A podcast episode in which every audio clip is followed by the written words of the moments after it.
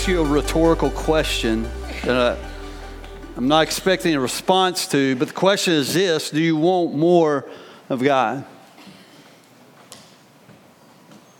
Now, the reality of it is, is that probably if I were to sit down or, I, or if I were to actually ask you that question out loud, expecting a response, there would be many of you who say, Yeah, I want more of God, woohoo. But you're sitting in church. You're expected to say that. But if we were to actually get down to it, is that truly like what we want? Does that become who we are as individuals? And if you're if you're a follower of Jesus here this morning and and you say yes, Jesus my savior and and maybe you've even gone through the step of baptism, if you haven't, we really encourage you to do that. But I just want to speak to those of you who you recognize that you said yes to Jesus at some point in your life. And my question becomes that even at the stage that you're in right now, do you want more of Him? Maybe you're here and you haven't given your life to Christ, and somebody invited you, and you're like, man, these people are crazy. They're weird. You're right, we are. But we're weird for a reason because we've fallen in love with Jesus and we, we just want something to, we want Him to change us. We want Him to do something in us. We want to become who He created us to be. And, and, and knowing that God has a plan and a purpose for our life, and you have a plan and a purpose, whether you believe that or not, whether you've come to believe that Jesus is truly who He says He is, that God even exists, and, and all those things that kind of go along with a relationship with Him, whether you've come to believe that or not, the, the truth this morning is, is that He loves you, He died for you, and He has a plan and a purpose for your life. And the, the reality of it is, is that you'll be miserable until you decide to accept that. Just to be really honest, doesn't matter how much money you make, doesn't matter what kind of car you live in, doesn't matter which neighborhood you live in. It doesn't matter how many more years you may or may not have left, your life will be miserable until you decide that you're going to surrender your life to Christ. Because the rea- and some of that is is that there may be even some followers of Christ in here this morning who are just going through the motions, and your life could be as miserable too until you decide that, yeah, I want to surrender my life. That's the one thing I've been asking the Lord, man. That in one of our prayer times last week, there was seven days of prayer, and I can remember there was one night where I really felt like the Lord said, full surrender. Like, am I, re- am I willing to fully surrender to the things of God? Like, that's a scary place because the last time I did that, He moved me from New York to North Carolina to plant a church, and He put me in a place that I really didn't want to be and leading a church that I really didn't want to that I really didn't want to be. And then he decided okay well that's pretty good but now I'm going to grow you.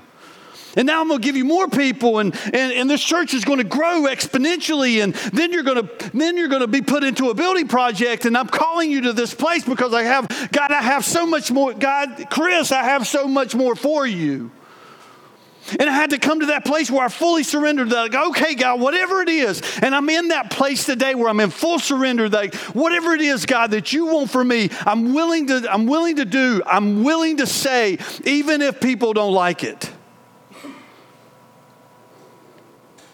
like, wow, Pastor Chris came to church mad this morning. Man, the calling that we've been given as a church Man, it's too important. I typically do a message like this about three times a year, and, and I think probably the most of the time it's I feel like it's one of those messages where it just kind of gets up in your in your grill a little bit, gets up in my grill a little bit. It reminds me of what we're here for and what, what God has purposed us for. So if you're here and this is your first time at Crosswinds Church, you're hearing a little bit of the heartbeat and the vision, kind of opening a little bit of a window or a little bit of a door to help you see, man, this is who Crosswinds is and this is what we want to be about. We don't do it perfectly. Just to be honest with you, there's no perfect church. And if you find one, you probably shouldn't go there because you'll make it imperfect. You're in, sitting in a room with broken people that many of us are just trying to figure out how do we follow Jesus the best that we possibly can? How can we fully surrender to the things that God has for us?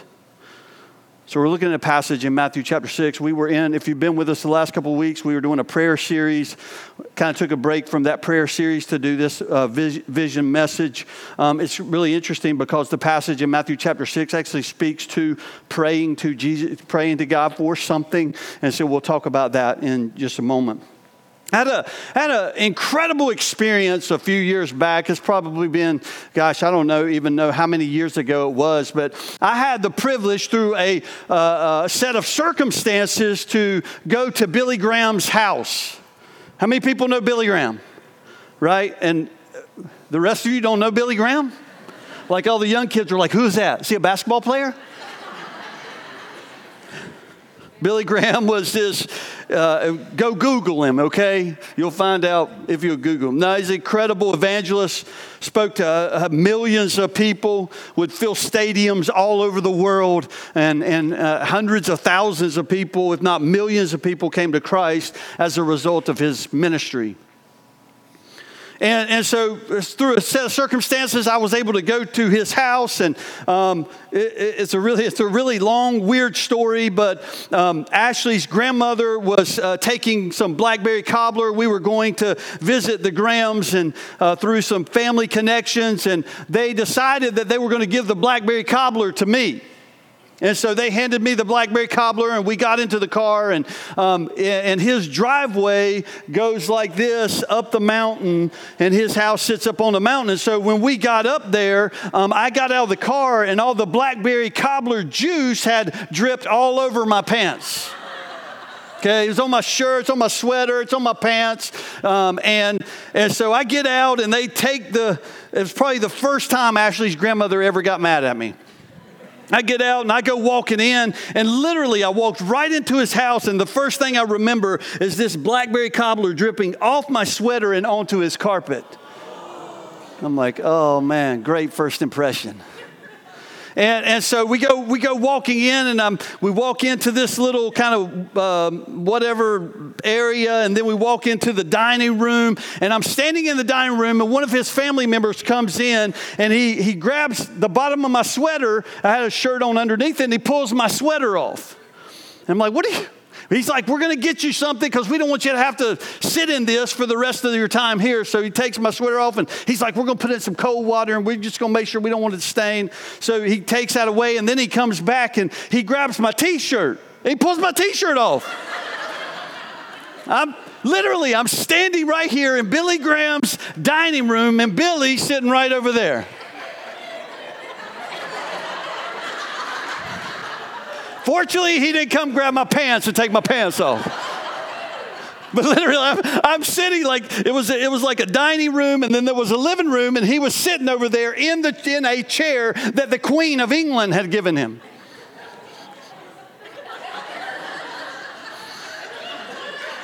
I mean, all these families around me, people are walking in and out, and I'm like, going, "What am I doing?" Like. And so they run, it, they, they go upstairs and they come back down and they hand me this shirt. It's kind of like a, a blue kind of, you know, cowboy look. It's got buttons. I'm like, man, I'm not, do I look like a cowboy? Right? They, they hand me this blue cowboy shirt, and then they bring me a jacket and, and this kind of thing, and and you know, so we go throughout the we go throughout the afternoon there, and we're sitting around, we're talking, you know, doing some kind of stuff, and at the end of this, end, end of our time together, um, the, the, everybody circles up, and Billy takes some time to pray over us, and I'm just like what? Like, I, I, mean, I had forgotten all about that I was standing with, like, no shirt on at one point. And Billy, and Billy, like we're first name basis, he begins to he begins to pray for us. And I'm just sitting, sitting there thinking, man, I'm just enamored, you know, thinking about all this man has done. God, um, like I want to be like that. And it's like he said to me, that's not who I've called you to be. And I thought about the difference that I wanted my life to make because I was young in ministry at the time. I'm like, oh, he's like, I, and I can remember at times thinking, man, I'll never be like that. And Jesus saying, that's not who I want you to be. I want you to be you. I want you to be who I've called you to be. You see, because you put your pants on the same way that Billy Graham puts his pants on. and you put your shirt on, although they came in and took, took my shirt, you put your shirt on the same way. But you know what Billy Graham did do? Is that he came to a place of full surrender in his life where he was going to trust God with his whole life. We circled up and prayed, and just before we left, we Ashley and I walked over to, he was sitting in this chair. We walked over just to say, hey, thank you for having us. Thank you for praying, praying, you know, in this situation and just really appreciate it. And I said, hey, um, I'll, I'll make sure that you, because what, come to find out, they had gone up into Billy's closet and got a shirt out of Billy's closet, literally. And he, he was like, uh, he's like, it's okay, you can keep it, but just know that Johnny Cash gave me that shirt.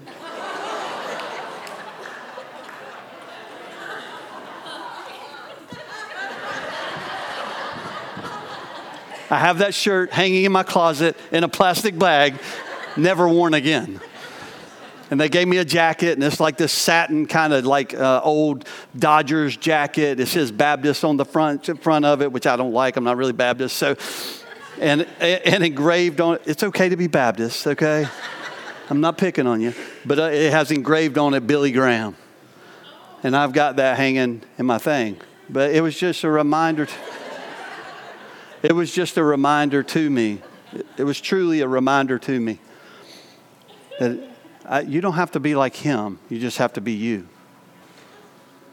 And that's what I want the reminder for us this morning is this is that my life can make a difference.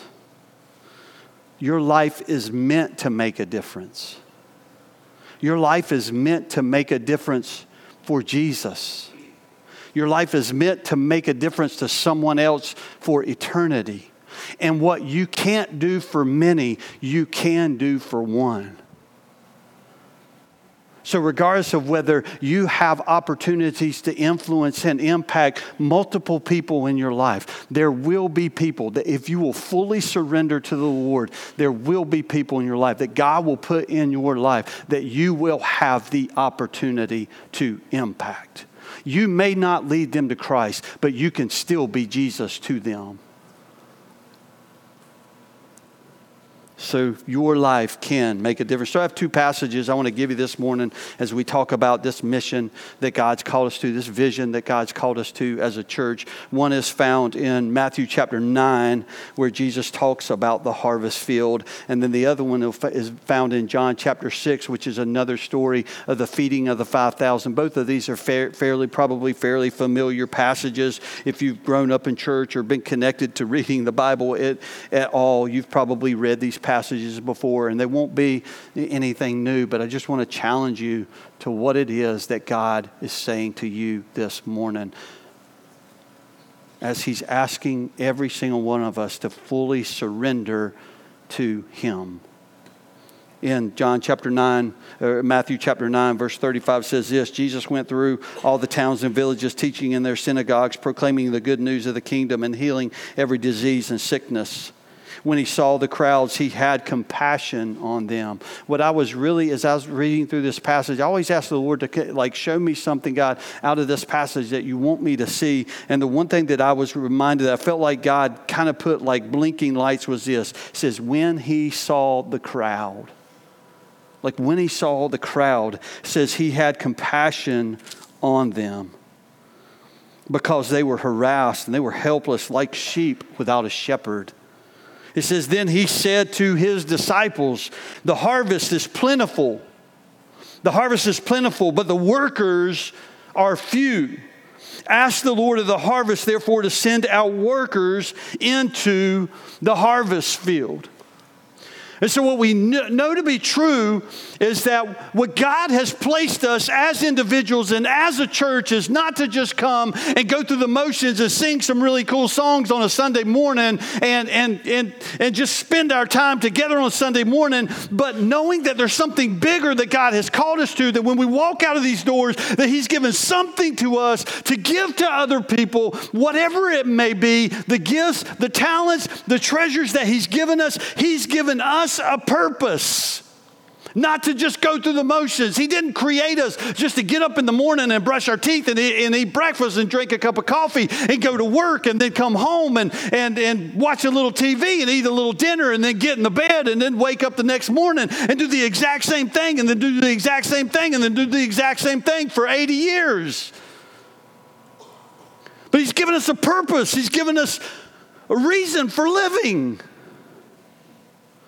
I, t- I, t- I told this not too long ago that just a couple of weeks ago there was something that I really struggled with was that there was there was an individual who we are somewhat connected to the situation but at 31 this person decided to take their own life. But that's happening every single day. That people are deciding in our, in our community that they just don't want to live anymore because they have no purpose, they have no sense of purpose, they have no sense of belonging. And if there's anything that the church should rise up to the occasion of, of seeing the crowds, because we walk into Walmart every single day uh, unless you order your groceries online. right? We're, we're doing everything we possibly can to not have to be around people as a society. And it's really interesting because I remember them saying that Generation Z is one of the most connected generations, but they're most disconnected relationally because they connect online, but they have no relationships with each other. And what's happening in, our culture is we're disconnecting ourselves instead of doing what Jesus said and seeing the crowd. You're like, hey, Pastor Chris, when I go into Walmart, I just want to go in and get my stuff and get out. I do too. But what if God has something different for us in that moment and we actually fail to see the crowd? I know you can order your groceries online every single day, but my encouragement to, to you to you would be how are you seeing the crowd? Do you see the crowd when you go to work? Do you see the crowd when you walk your neighborhood? Do you see the crowd when you go out to dinner? Or are you just ticked off because your waitress took too long and she's not paying attention to what's going on? Do we see the crowd? Jesus saw the crowd and he said, Man, I have compassion on them. And then he told his disciples, Hey guys, come here, come here, come here. I can see him like circling them up. Hey guys, come here, come in here just a minute, just real quick, come here. Hey guys, um, listen, the harvest is plentiful, but the workers are few. Hey guys, there's only 12 of you right now. But what I'm going to do in you and through you, I'm going to multiply and it's going to make a difference. And because the disciples fully surrendered and believed Jesus in that moment, the world received the message about Jesus. And so here's the challenge to us this morning one is say yes to Jesus. If we're going to reach the harvest, first we have to say yes to Jesus. And so I have to start by asking you have you said yes to Jesus? If you are not in relationship with Jesus this morning, what he's calling you into is he's calling you into a relationship. This is not about religion. Religion says you show up and go through your motions. This is about a relationship that Jesus wants us to fully surrender to Him and do what He actually asks us to do. And so, are we saying yes to Jesus? So, if you've never given your life to Christ, maybe this morning you need to consider what it is that God's trying to get your attention, that He desires a relationship with you, and that He wants to say yes to you. Or maybe you just need to say yes to Him and fully surrender. If you've already given your life to Christ, then maybe it's just fully surrendering Him, saying, okay, God, whatever. Is that a dangerous place? Absolutely. It's a dangerous place. Many of you are retired. And my question to you would be if the Lord showed up to you and said, Sell your house and go do something else, would you do it?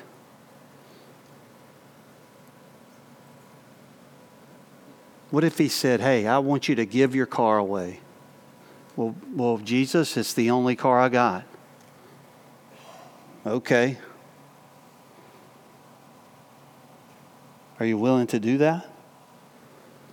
What if he tells you to sell your house? What if he tells you to give your car away? What if he tells you that you're at the gas station? He says, hey, that person on the other side, you probably should pay for there. You're like, well, Jesus, I don't have enough money. If I pay for that, then I won't be able to pay my bills at the end of the month. That's not your responsibility. Your responsibility is to be obedient, fully surrender to the thing the Lord asks you to do. But I believe that the church so often, and people in the church, we kind of come, go through the motions, but we want Jesus to do great, good things for us, but just don't impact. don't impact my everyday life, Jesus. Don't ask me to do things that are uncomfortable and not easy. And all he says is, I want you to say yes to me. The second thing I believe that if we're going to reach the harvest is that we all have to be, if we have already given our life to Christ, we have to all be growing in our own relationship with Jesus. That means I'm encouraging you this morning. What is your next step in growing in relationship with Jesus? Don't just come and sit and go through the motions on a Sunday morning. That's only a small part of your growing in relationship with Jesus because if this is the only time that you're actually getting into the Word or hearing the Word or listening to the Word, then you're totally missing out on all that God has for you. It'd be like showing, if you're married, it'd be like showing up for your wife only one day a week and spending an hour with her and then going home going back to whatever you were doing. That's not a marriage. I won't tell you what it is but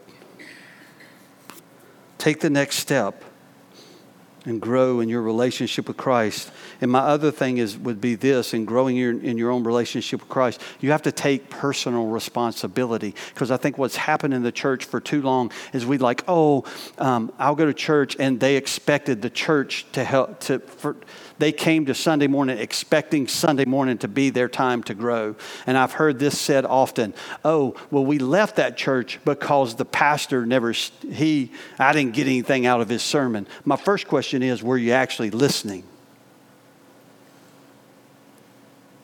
Now I realize that there are some churches that you go sit in that the Holy Spirit is not there and the pastor is just going through his motions. And so I totally get it. But take your own growth personal. The next thing is this share what God's doing. Share what God's doing. You're like, and I've heard this said before too. Well, my relationship with God uh, is private. No, your relationship with God is personal. It's not private. Otherwise, God wouldn't have said in Acts chapter 1, verse 8, as he was as Jesus was ascending to heaven, he would never said to the disciples, and you will be my witnesses in Jerusalem and Judea and Samaria and Leland and Brunswick County and all these places. He says, No, you're going to be my witnesses. And so it becomes a responsibility that God's putting on us that as we're growing in relationship with Him, that when we go out into the marketplace, when we're in our neighborhood, when we're in our home, when we're in Walmart, Walmart, wherever it is, we're in tune with the Holy Spirit and what God is saying to us and saying, God, is there someone in this place that you want me to say something to today? Because I'm going to take it personal, but it's not going to be private. There's only one way for us to continue to reach the world around us. You see, God didn't just call us to be this nice little, oh, let's get together and let's sing our songs and sing kumbaya and feel really good about each other. He didn't call us to a campfire sing along. He called us to make a difference. He called us to, to reach, reach this town, right? It's too small of a vision to say, oh man, let's just see how many people we can get in here and put in seats. It's too small of a vision. No, the vision is actually this how can we take this city for Jesus? How can we how can we leave this place on a Sunday morning and be so excited about what Jesus is doing and and actually how can we get so involved in our own personal relationship on a on a Monday morning because I've been sitting down I've been reading my Bible and I've been praying I'm so excited man I'm ready to go do something. When's that ever happened on a on a Monday or Tuesday or Wednesday or you just get together and you read your Bible and you're like oh that was good. Wow, that was awesome. I promise I'm not mad this morning. I just don't want us to go through the motions. I want us to take it personal. take the responsibility of sharing Christ with others personal. And realize it's not private. The last thing is serve others in some capacity. If we're fully surrendered to the Lord, then what He's going to do is He's going to show you how He can take your life and He can use it to impact the lives of others. So, how are you serving? Have you found a place here to serve? Maybe it's not serving here, and I, that's totally okay. I totally get that. Maybe you don't want to come here on a Sunday morning, and you don't, you don't, you don't want to serve. But my question would be then, how are you serving? There's seven or eight, nine different ways you could serve it here on a Sunday morning. You could serve at Lifeline, their Lifeline Pregnancy Center. They're constantly looking for volunteers there. You could serve through FCA, which are some of our partnership ministries. You could serve at Mana Ministries once a month. You could we're creating a partnership with Habitat for, hum, for Humanity, and you could serve there. There's plenty of ways to find that you can take the gifts and the abilities that God has given you and you can serve others with those gifts. But most of you probably say, Well, I don't have time, right? I don't have time. well, just know that one day you'll stand before God and you'll say, Sorry, God, I didn't have time. How does that make you feel? I didn't have time to do this. I didn't have time to share my faith. I didn't have time to set aside to read my Bible and do the things I needed to do to grow in my relationship with you.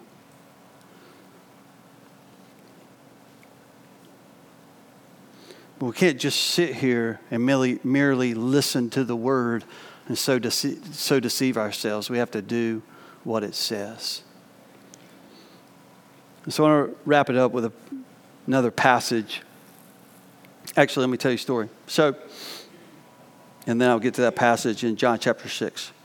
There was, there was a guy, a recent, uh, uh, there's a discipleship group that's starting in a couple of weeks with a bunch of, with some guys. And I, I texted this one guy and said, hey, hey man, do you want to be a part of this discipleship group? Uh, this, this guy didn't really grow up in church and hasn't, you know, gave his life to Christ when he was a teenager, but really hasn't grown in his relationship.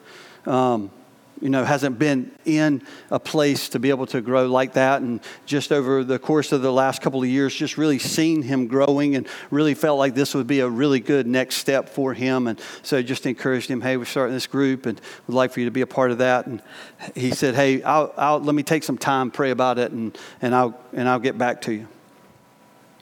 And uh, he, he texted me back a day or two, or he called me a day or so later, and he said, These were his words out of his mouth.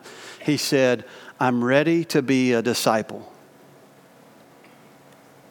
I said, I turned to Ashley and I said, in 26 years of being a pastor, I've never had one person tell me I'm ready to be a disciple. And I told the staff, I said, that's our new goal. We want people to call us or contact us and say, I want to be a disciple. What does that mean? It means I want to be like Jesus. It means I want to follow Jesus. I want to do the things that He asked me to. I want to say yes to Him. I want to grow in my relationship with Him. I want to share my faith with other people. I want to serve other people. I want to do what Jesus wants me to be. I want to be like Jesus. I want to be a disciple. I'm, are you ready to be a disciple? Because the disciples, Jesus came to this and said, Hey guys, okay, come and follow me. I want you to forget everything that you've ever done. I want you to come and follow me. And they dropped everything. They went and followed Jesus. They were fully surrendered. Now, I'm not saying that you got to go home and quit your job today. But what if God is telling you to quit your job? Will you trust in what's on the other side? Because that didn't make sense in those moments. To look at John chapter 6. I want to kind of start to wrap it up with this. This is the feeding of the 5,000. says, uh, John chapter 6, verse 1, says, Sometime after this, Jesus crossed to the far shore of the Sea of Galilee and a great crowd of people followed him because they saw the signs he had performed by healing the sick. Then Jesus went up on the mountainside and he sat down with his disciples. The Jewish Passover festival was near. And when Jesus looked up and he saw the, saw the great crowd coming toward him, he said to Philip, Where shall we buy bread for these people to eat? Now, some of the other, uh, in, in the book of Matthew, the disciples came to Jesus and actually said, Hey, Jesus, we need to send these people away because we can't feed them. And Jesus said, No, you feed them. And they're like, Well, we don't have anything. And in, this, it actually talks about where Jesus has this conversation with Philip and says, Where shall we buy bread for these people to eat? It says he asked, he asked this only to test him, for he already had in mind what he was going to do. Isn't that awesome? Here's what you need to know when you don't know what's on the other side, he already does. He already knows what he intends to do. Said Philip answered him, It would take more than half a year's wages to buy enough bread for each one to have a bite. Another of his disciples, Andrew, Simon Peter's brother, spoke up Here is a boy with five small barley loaves and two small fish. They stole this boy's lunch. but how far will that go among so many? And Jesus said, Have the people sit down. There was plenty of grass in the place, and they sat down. About 5,000 men were there, which means there was women and children too. Jesus then took the loaves, gave thanks, and distributed to those who were seated as much as they wanted. He did the same with the fish. When they had all had enough to eat, he said to his disciples, Gather the pieces that are left over. Leave, let nothing be wasted. So they gathered them and, and filled 12 baskets with the pieces of five barley loaves left over by those who had eaten. And here's what you're like, what's this passage got to do? My first question is this Are you willing to give Jesus your lunch? Are you willing to give Jesus your lunch? Will you trust him with your lunch? The boy didn't have anything else but what he had. He said, okay. Because I, I kind of think the disciples went and said, hey, buddy, can we have your lunch? I don't think they stole it. Come on, give me that. Jesus needs it. You get out of here. And they're like, hey, buddy, you know, you got something to eat. All these people, can you imagine being that little boy? Hey, buddy, um, can we borrow your lunch? Like, what for? We're going to feed all these people. He's like, yeah, sure, here. Sure you are. Will you give Jesus your lunch? Will you use what you've been given? And then will you trust God to multiply it? To make a difference?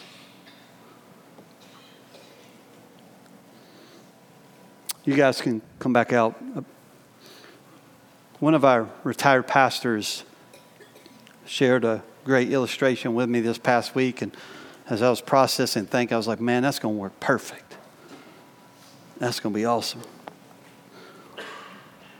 I want you to imagine for just a moment that every single day in your bank account, someone deposited, not me, but someone deposited $86,400 every single day. Imagine with me for just a moment $86,000. You look at your bank account at the beginning day, and every single day, $86,400 deposited in your account. I know most of you be like, huh? What do I do with that? But the, here's the reality is that you cannot carry anything over to the next day. You have to do something with what you've been given. You see, you can't carry over the balance from day to day and it deletes whatever remains. What would you do? Well, a smart person would draw out every cent, right? You go in, draw out every cent. Draw out what remains. But here's what we know to be true we all have such a bank, and that bank's called time. And every single day, Every morning we get up, we're given 86,400 seconds to do something with. You can't carry forward a balance to the next day. We don't even know if we're promised the next day. There's no balance, there's no overdraft. We can live only on today's balance. What will you do with what you've been given? Jesus said, The harvest, it's plentiful, but the workers, there's only a few of them. It's quite frequently within the church is that there's 20% of the people who do 80% of the work. And I want to challenge you this morning. I don't know where you're at. I don't know if you serve here or not. If you serve here, thank you so much. If you're still looking for a church home, I get it. Try and figure it out. Find the right place that's best for you, but a place that you will fully surrender to Jesus, a place that you can serve, a place that you can give back because of what He's done for you. You see, we don't serve because it's the right thing to do. We don't serve because we want to feel good about ourselves. We serve because what Jesus did for us on the cross. And that becomes such a passion for us that we want other people to know about it. Do not merely just listen to the word and so deceive yourselves, but do what it says. Let's pray.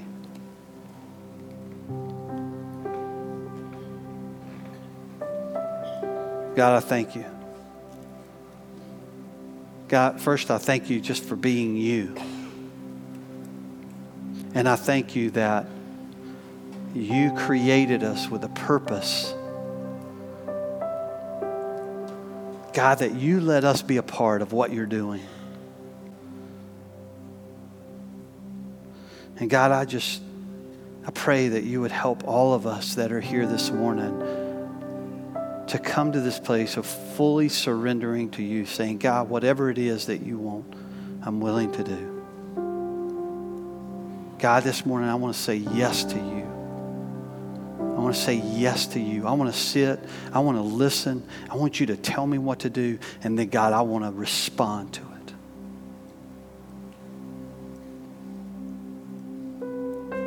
There are too many people in our world who are dying and going to hell, and we need to take the responsibility of fully surrendering to God and saying, God, would you use my life to impact others?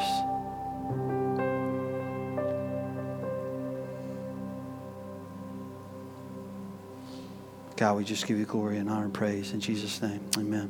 Will you stand with me for just a moment?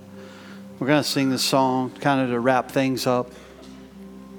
We've put some cards on the prayer walls on either side of the sanctuary, and on that just has the vision of the church that we're an authentic community that um, wants to live by faith, and we want to love our neighbors, and we want to we want to be generous, and uh, we want to do the things that God asks us to do. We want to fulfill that mission of preaching the word and making disciples and, and caring for others. And during this time, if you'd like, I'd like to give you the opportunity to come forward and just take one of those cards and allow it to be just a prayer reminder this week to what we're called to as a church to not just go through the motions, but to make a difference in the lives of people around us. And then at the end of our time singing, our prayer team will come up and we'll give you guys the opportunity to come forward and be prayed for. But let's sing together.